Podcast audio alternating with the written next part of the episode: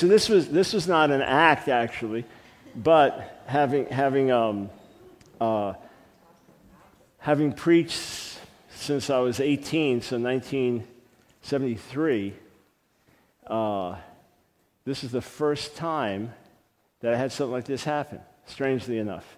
So anyway, well, we'll tell you what. Yeah, I'll, I'll, I'll sit. I have no clue. All right, someone's guitar pick. I'm just this your guitar, sacred guitar pick, moving over there. All right. But uh, yeah, I'm I'm actually by God's grace a a picture of of health these days. and um, yeah, as as I was speaking, I suddenly started to feel lightheaded. And I thought, that's utterly bizarre. And um, uh, this whole trip, though, has been bizarre up to this point. So when, when last night we get to the airport and are going to check in, and I, you know, fly perpetually, day and night. And um, I mean, not quite literally, but uh, you know, when you fly enough, you get like on a high level on, on your uh, your uh, airline. Well, I, actually made it on two different airlines, you know, to their virtually their highest levels because I flew so much. And we get to the airport, and they said, um, they said, you know, your ticket was refunded. I said, what are you talking about? This never happened. They said, your ticket was refunded. And I said, no, it wasn't. I said, I haven't. My app just told me I'm upgraded, and here's the gate. And they said, no, your ticket's refunded. And Dylan, my assistant, same deal. So they ended up uh, la- literally last second getting me on the plane. Uh, the, the flight left at 8.05. My app said the ba- my bag was put on the flight at, at 8.02.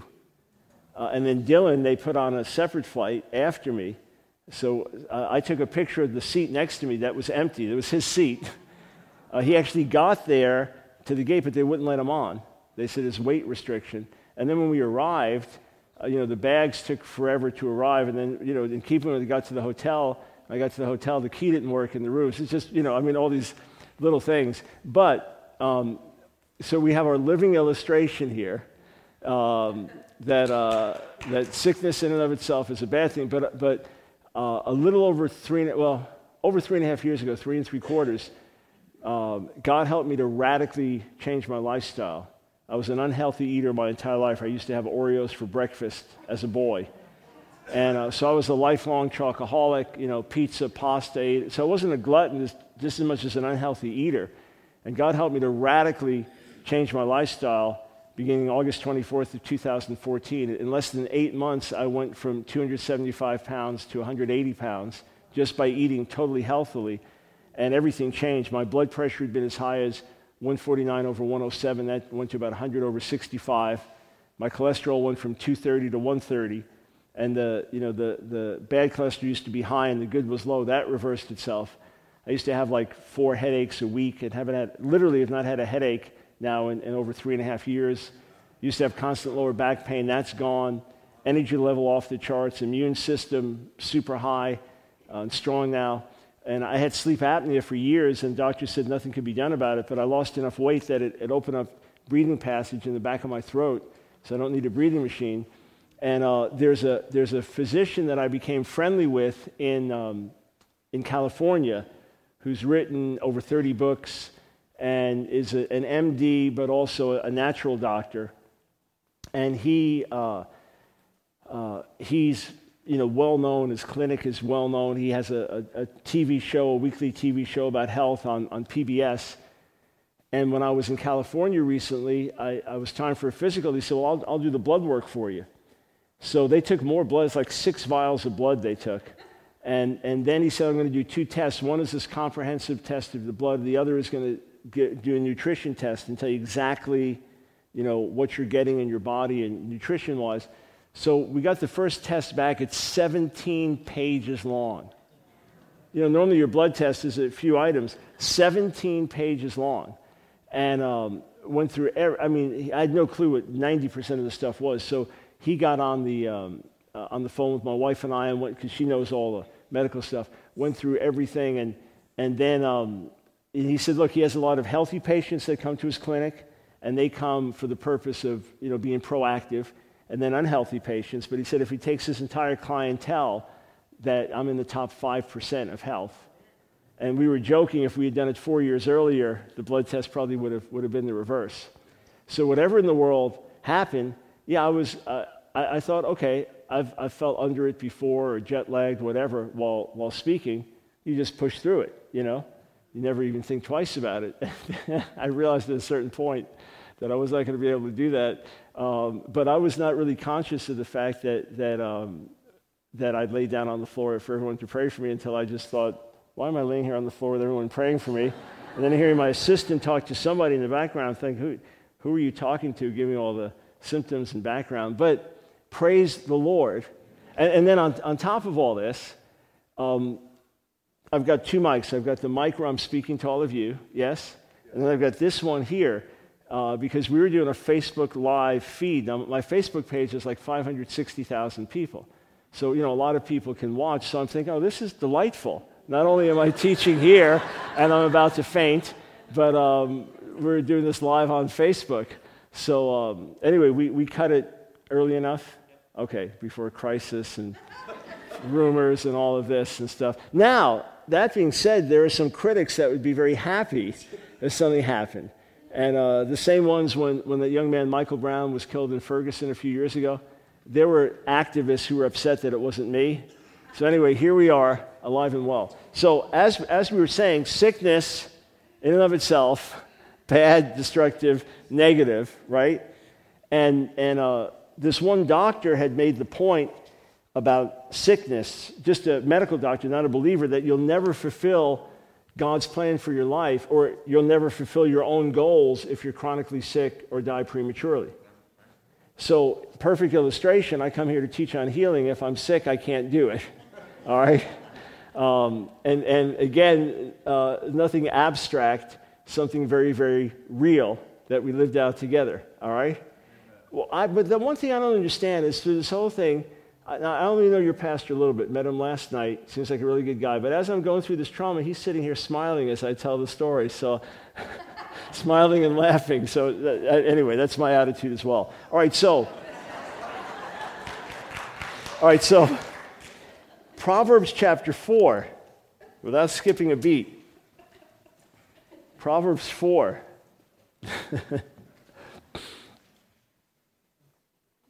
Verse 20. My son, pay attention to what I say, listen closely to my words. Do not let them out of your sight. Keep them within your heart, for they are life to those who find them and health to a man's whole body. All right? Proverbs 4, beginning verse 20. My son, pay attention to what I say. Listen closely to my words. Do not let them out of your sight. Keep them within your heart, for they are life to those who find them, and health to a man's whole body. So there's no way Proverbs being so down to earth as it is, Proverbs being so practical, right? Not just abstract wisdom, but how you live your life and how you work your job and how you raise your family, right? And how to stay out of trouble and all these things. Proverbs is so practical in these, in, in these regards that when it's talking about healing and health, it has to mean it literally. And, and, and we even know just on, on a purely psychosomatic level that, you know, if you're stressed all the time, you know, doctors will tell you more and more how stress can, can lead to all of these negative health outcomes, right? And then that makes you more stressed when you hear that, right? But that's the reality. There, there are certain psychological attitudes, mental, emotional attitudes that tend to longer life or health or lower blood pressure, lower cholesterol, and, and, and negative emotions and attitudes that, that make things worse. Perfectly understandable because God made the body a certain way, right? He made us to function a certain way, and we are not just physical beings. We are physical, we are emotional, mental, emotional, and spiritual. So Proverbs is literally saying that taking hold of God's word, not just spiritual life, but physical life as well. And, and you have other, whoops, okay, hang on, hang on. There are two, two schools of thought, friends. There is the Baptist school of thought that when things are going wrong, you're having a bad day or it's a technical problem. There's the Pentecostal school of thought, where everything is a demon. Now, it's probably unlikely that it's due to a demon that this mic fell out, the, the, the pack fell out of my back pocket. Well, let's just cover all the bases, all right? Father, in Jesus' name, we thank you for your victory, for your blessing, and for what you're going to do this weekend. And, and, Lord, I'm reminded uh, of the greatest outpouring ever experienced overseas in, in Falerna, Italy. The greatest outpouring I ever experienced in 25 trips to Italy was the time that I had a different sickness every single day, plus smashed toes and cut legs and all of that. So we thank you that Jesus is Lord. We thank you for victory. We thank you for power over every demonic attack. And we thank you for what you're going to do this weekend. Not just another week out teaching, but transformation. We thank you for it. In the name of Jesus. Amen. All right, so going on with our adventure. When you get to the prophetic books, the prophets often use sickness and disease as a picture of the negative state of the nation. Right? So, so let's, let's go, for example, to, to the book of Isaiah. Isaiah chapter 1. Isaiah 1. And I'm going to tell you a, little story about dealing with, with the devil, all right? We lived on Long Island, our two daughters, and in the middle of the night, the middle of the night, suddenly one of the hall lights would go on. So we thought one of our daughters was getting out of bed, using the bathroom, sleepwalking, something. So we got on the alert for this. And the moment we saw the hall light go on, you know, I'd, I'd jump out of bed instantly and, and run out, and there's nobody in the hallway. And we go in the bedroom, and our daughter's sleeping soundly. And it kept happening, and we just had this eerie feeling like there was almost something demonic going on in the house. So Nancy got this idea of taking a piece of tape and taping the thing down. And then there was another light down the hallway, but that was not the one that was going on. It was that one that was going on. And after we taped it, somehow the demon was powerless. It stopped after we taped it. So I, I think I have overcome the demon here, but I've hooked this on here now. See that? And that's going to defeat demonic powers there. There we go.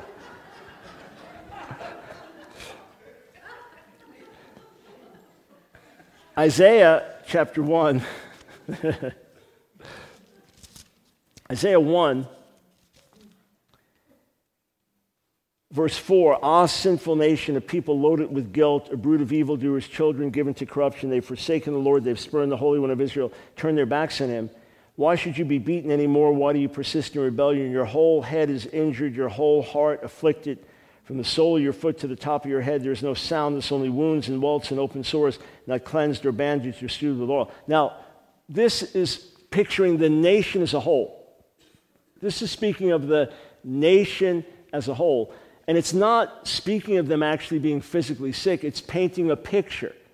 It would be like saying America is sick like this, or, or picture describing Detroit and a lot of the difficulties that the city has gone through in recent years, but putting it in terms of sickness and disease, right? Again, it's just a reminder that sickness and disease are negative conditions and descriptions of something negative. So when the prophets would speak of the nation being whole, when the prophets would speak of the nation repenting, it would speak of the nation being healed. So, yes, first and foremost, it was a spiritual picture right?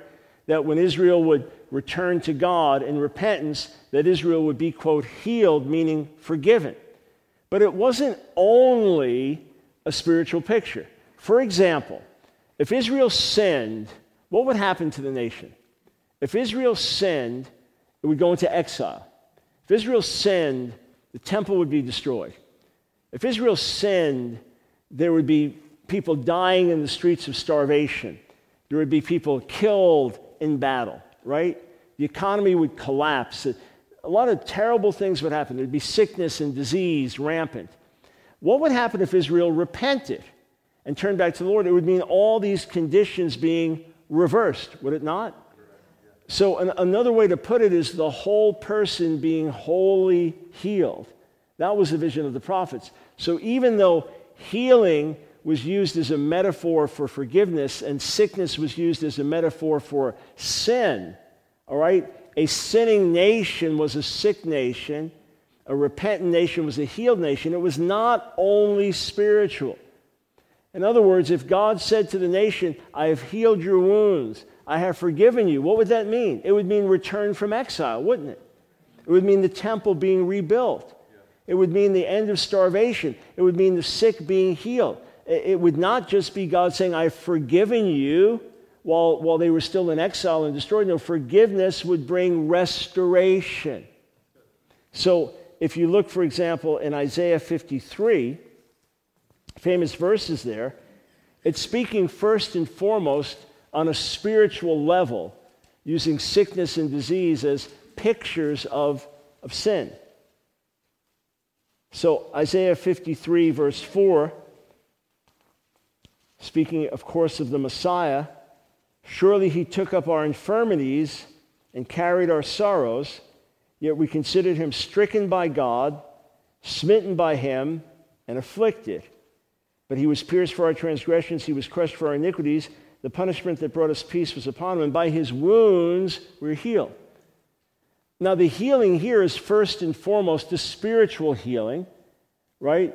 Our sins, our iniquities. First and foremost, the spiritual healing, but it certainly includes physical healing. Because the healing of the inner man would bring healing of the outer man. Because spiritual restoration would mean physical restoration. And, and so you, you, have this as the language of the prophets. Uh, so turn with me, for example, to Jeremiah, Jeremiah chapter 30.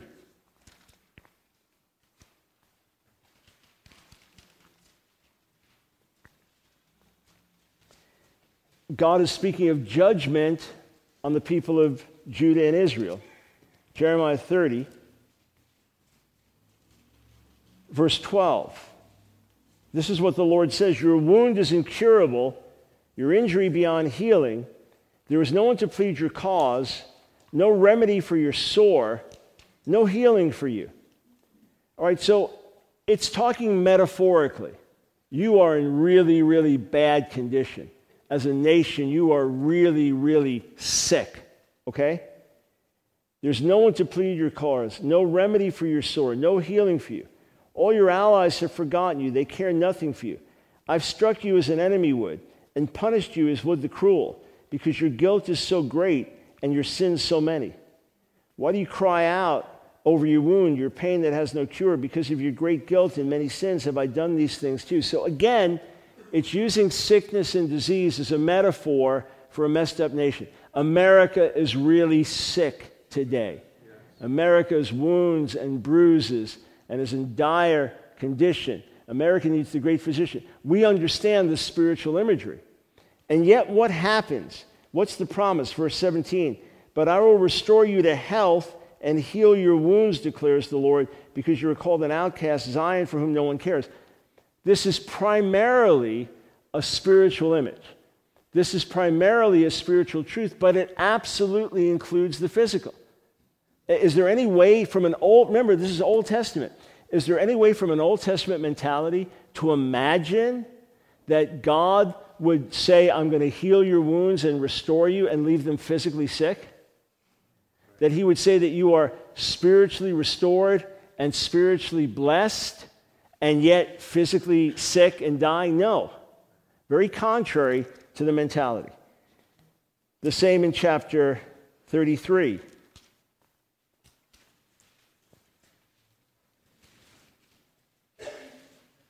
Judgment's coming. Verse 5. This is what's going to happen to the cities. They will be filled with dead bodies of the men I will slay in my anger and wrath. I will hide my face from this city because of all its wickedness. Nevertheless, I will bring health and healing to it. I will heal my people and will let them enjoy abundant peace and security. I will bring Judah and Israel back from captivity and will rebuild them as they were before. I will cleanse them from all the sin they've committed against me, will forgive all their sins and rebellion against me. Then this city will bring me renown, joy, praise, and honor before all nations on earth that hear of all the good things I do for it. And they will be in awe and will tremble at the abundant prosperity and peace I provide for it. So notice again, you have sickness and disease as metaphors of guilt. God is going to heal and He's going to forgive, right? But once more, I ask you, under the Sinai covenant, what did that look like? I'm the Lord your healer. I'll take sickness and disease out of your midst. So the nation spiritually restored would be the nation physically restored. This answered one of the questions I struggled with in Isaiah 53 because I was convinced that that was just a spiritual image. By his stripes we're healed was spiritual, not physical. I was convinced of that. And yet people were saying, I stood on Isaiah 53, by his wounds I'm healed, and I was healed. I'm thinking, but that's, you know, back in those days when people were being healed, but I thought their theology was off. I thought, no, no, Isaiah 53 is about spiritual healing, not physical healing. Why are they, quote, claiming it for themselves and, and believing it, and now they're being physically healed? Well, the reason is because spiritual healing and physical healing are intertwined because the, the healing of the inside can bring the healing of the outside.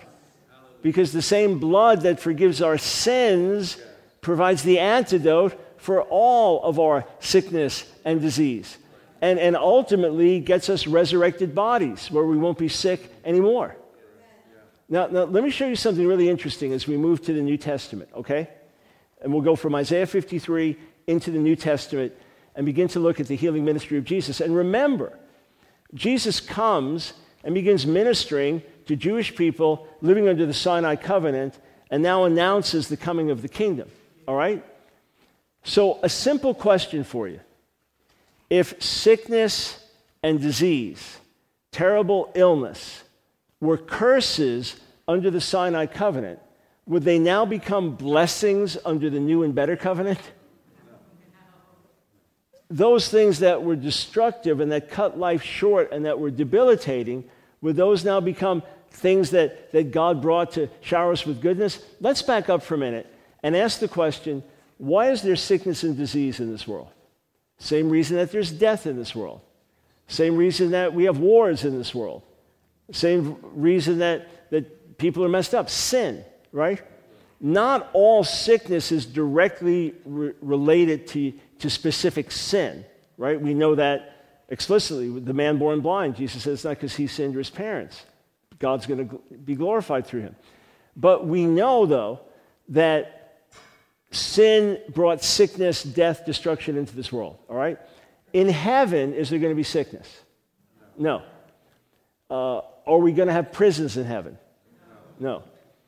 We're going to have hospitals in heaven. Mental hospitals? There will be many policemen in heaven, but are you going to need police? We can have a theological debate about whether pets go to heaven, but are you, are you going to need a guard dog? No. Here, I'm sure there'll be many lawyers in heaven, but are you going to need lawyers to plead your case? No. Are, are you going to need high blood pressure medication? No. Uh, cancer drugs, chemotherapy? No. Why? Why? Because there's no sin in heaven. Right? All this stuff is on the earth because of sin. And because of sin, all this destruction. All right? In heaven, absence of sin is going to mean the absence of all these other things. So when Jesus comes bringing the kingdom, it's not like he's bringing the kingdom filled with sin and sickness and demons. Rather, he's driving out demons, he's healing the sick, he's driving out sickness. And throughout the New Testament, you will find demons and disease put side by side. Why? Because in and of themselves, they are both negative and destructive. Let me say it again. There are godly people who are sick. There are godly people who are chronically ill. There are godly people who are born with disabilities and have lifelong disabilities. We're not evaluating your spiritual condition based on whether you're sick or not. We're simply saying that the Old Testament mentality of sickness and disease in themselves being bad things are reinforced in the New Testament. They are reinforced, and demons and disease often go hand in hand in the New Testament. We're going to look at a few examples of that and then go back to Isaiah 53 and the New Testament. Everybody with me so far? I don't need to do another demonstration, do I? Okay, all right, we're good here. All right. All right, so Matthew 4. So we just move over into the New Testament, Matthew 4, beginning verse 23. Jesus went throughout Galilee, teaching in their synagogues, preaching the good news of the kingdom, and healing every disease and sickness among the people. Now, why is he doing that? Why is he doing it? Because he is now coming with the full manifestation of God. He's going to say, If you've seen me, you've seen the Father. He is going to bring the kingdom of God. So, where he goes, the kingdom goes. Don't think of it as a location, think of it as God's rule and God's reign. Wherever he goes, the rule and reign of God go. So, verse 24 news about him spread all over Syria, and people brought to him all who were ill with various diseases, those suffering severe pain, the demon possessed, and those having seizures and the paralyzed, and he healed them. So here you have demons and disease mentioned side by side. Let's go to Matthew chapter 10. I'm skipping over Matthew 8 for a reason, which also mentions this. Matthew chapter 10, verse 1. He called his 12 disciples to him and gave them authority to drive out evil spirits and to heal every disease and sickness. Now, we can debate do we have this authority or not? Was this just for the 12? We'll come back to that, all right? But what's clear is that demons and disease are in the same category. They're in the same negative category. You, you, put them side by side, okay? So, you know, just like we would put funerals and mourning and sadness side by side, and weddings and joy and celebration side by side, right? So also demons and disease are put side by side often in the New Testament. I'll give you another example. Matthew chapter 12, verse 22. Matthew 12, 22. Then they brought him a demon possessed man who was blind and mute. And Jesus healed him so that he could both talk and see.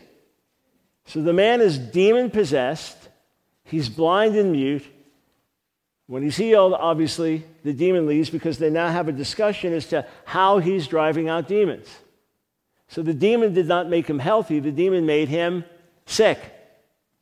Now, in my years, as I was in that cold period from late 70s to early 80s, I was a committed believer, serious about my faith, and taking action in many, many ways with my faith, but I had left my first love and my theology had shifted, and I was hostile to a lot of Pentecostal preaching about healing. And I remember I was listening to this Texas evangelist one day. So he was the stereotype of everything I was rejecting. He had the accent, he had that kind of simple style of ministry. And, and I remember him saying, You know, in Bible days, it was the devil made people sick and Jesus made them whole. Today, they tell us it's Jesus who makes him sick and the devil who makes him whole. And I remember I got so mad at him, but I knew his argument was a good argument. I was like, gnashing my teeth listening to the guy, but I knew his point was a good point. And then I heard another preacher say, People pray, Lord, if it be your will, heal. All right? Lord, if it be your will, heal. He said, So you pray, Lord, if it be your will, heal me and you're not healed, he said, so then why do you go to the doctor to get rid of the will of God? You know, if God, if it's your will, heal me. No. So now, I, why am I going to the doctor? If God said no, well, obviously the answer would be, well, He's not going to do it miraculously, but I can go and get it done, you know, naturally. But isn't that a bit of a contradiction?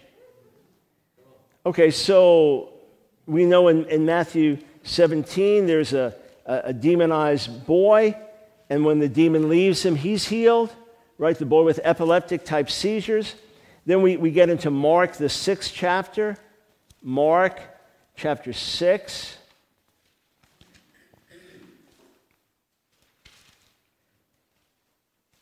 and, and look at verse 12. Again, Jesus sending out the 12. They went out and preached that people should repent. They drove out many demons and anointed many sick people with oil and healed them. Once again, you have this same combination of driving out demons and healing the sick. And I've told people for years, you want a good ministry, do what they did. Go out, pre- people, preach that people should repent, drive out demons, heal the sick. Now you get to Luke's gospel, Luke chapter 9, verse 1. It's similar to what we read in Matthew 10 1. So Luke chapter 9, verse 1.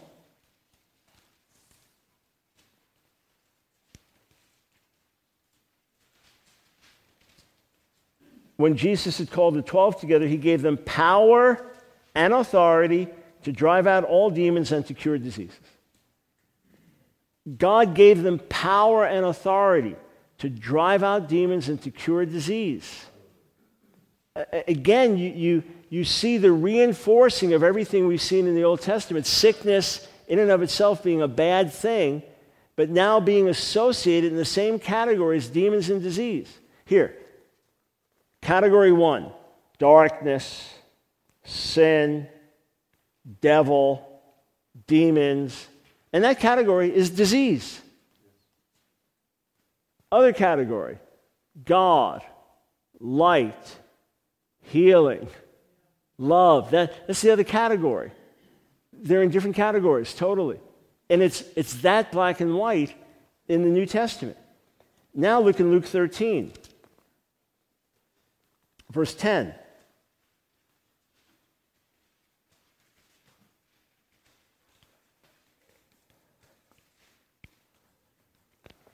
On a Sabbath, Jesus was teaching in one of the synagogues, and a woman was there who had been crippled by a spirit for 18 years. It was not the Holy Spirit, okay? It's not the Holy Spirit. She was bent over and could not straighten up at all. When Jesus saw her, he called her forward and said to her, Woman, you were set free from your infirmity. So notice the infirmity is something that bound her, right? Then he put his hands on her, and immediately she straightened up and praised God. Indignant because Jesus had healed on the Sabbath, the synagogue ruler said to the people, There are six days for works, so come and be healed on those days, not on the Sabbath. So, under Jewish law that had developed at that time and was developing, you could do something in an emergency on the Sabbath, but something that could be done on any other day, you didn't do. Right? So, healing, you could do on any other day. You know, practicing medicine, you could do on any other day.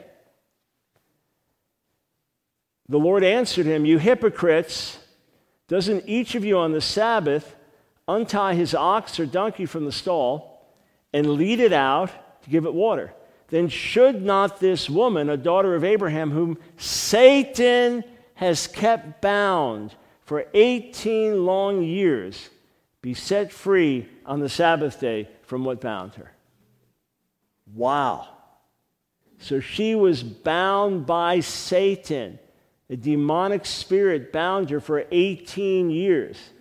And when Jesus healed her, he set her free. Now, now look a little later on in Luke 13.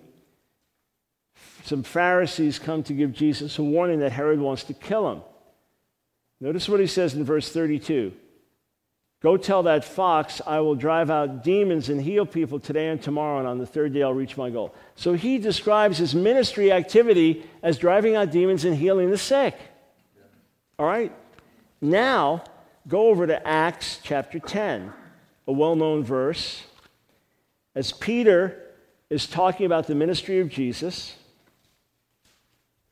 Acts chapter 10 says in verse 38 He's explaining how God anointed Jesus of Nazareth with the Holy Spirit and power, and how he went around doing good. Now, notice this and healing all who were under the power of the devil, for God was with him. So it doesn't say he drove out demons from those who were demonized, and it doesn't say he healed those who were sick, but he healed all who were under the power of the devil. So being bound by sickness was being under the power of the devil. It doesn't mean the person is demonized themselves. It doesn't mean that they are sinful or unclean. It means that the, the devil's got that physical grip. He's oppressing them, and Jesus set them free. So again, demons and disease, Satan and disease hand in hand. And then if we look, for example, hands-on ministry in the book of Acts, say, say Acts the eighth chapter, the ministry of Philip in Samaria, Acts chapter 8, verse 4.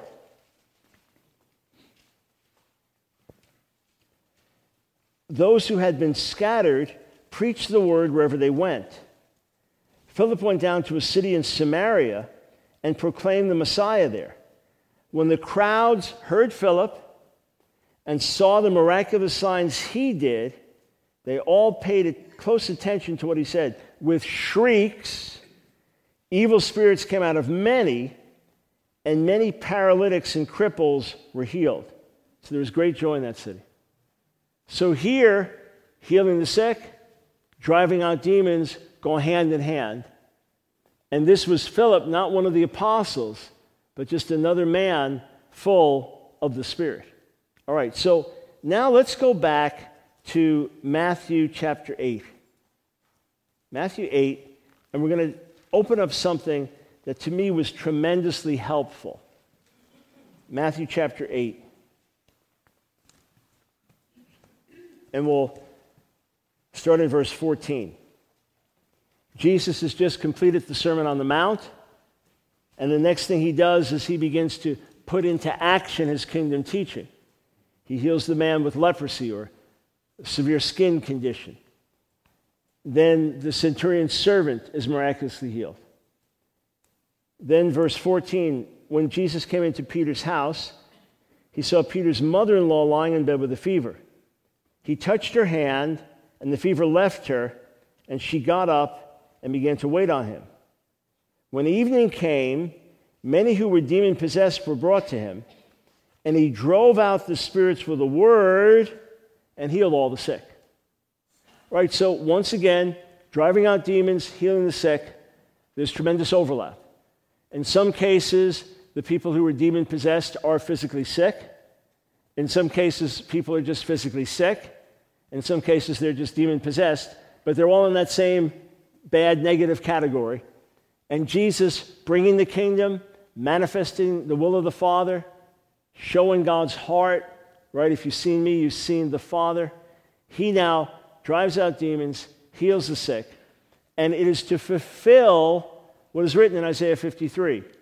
This is to fulfill what was spoken through the prophet Isaiah. He took up our infirmities and carried our diseases. Now, Matthew's writing in Greek, Isaiah 53 is written in Hebrew. This is Matthew's own translation. We don't have any other ancient Greek translation that translates this literally physical sicknesses and, and diseases. The ancient translations make it spiritual like it's, you know, forgiveness of sin and so on. No, he took up our infirmities and carried our diseases. All right, so how is this explained? If you'll look, for example, at the MacArthur Study Bible, representing comprehensive teaching from a, a, certain perspective. You know, every study Bible brings the, you know, the perspective of, of the people working on it.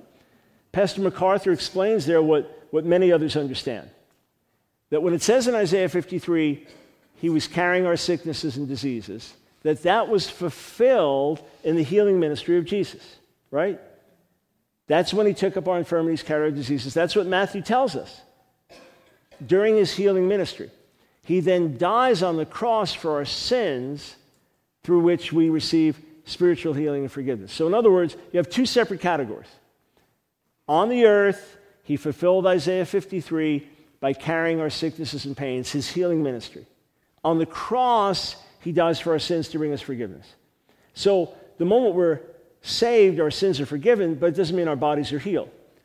And it would be wrong, Pastor MacArthur and many others would say, to say that there is physical healing in the atonement or that by, by Jesus' stripes we're physically healed. No, they would say he fulfills Isaiah 53, carries our sicknesses and pains, during his earthly ministry, as Matthew tells us. He dies on the cross for our sins, two separate categories. Therefore, you cannot say in any sense that healing is in the atonement. And then they'd say, look, the moment you're saved, you're forgiven, you have eternal life. Anyone who puts their trust in Jesus is. And yet, many people put their trust in Jesus for healing and they're not healed. That's because healing is not automatic, healing is in the atonement. It makes sense. There's only one problem with this argument. Uh, is everybody with me on what I'm saying? If you're not, just look at me kind of dumbfounded. Okay, some of you, all right, let, let me, it's not your fault. It's just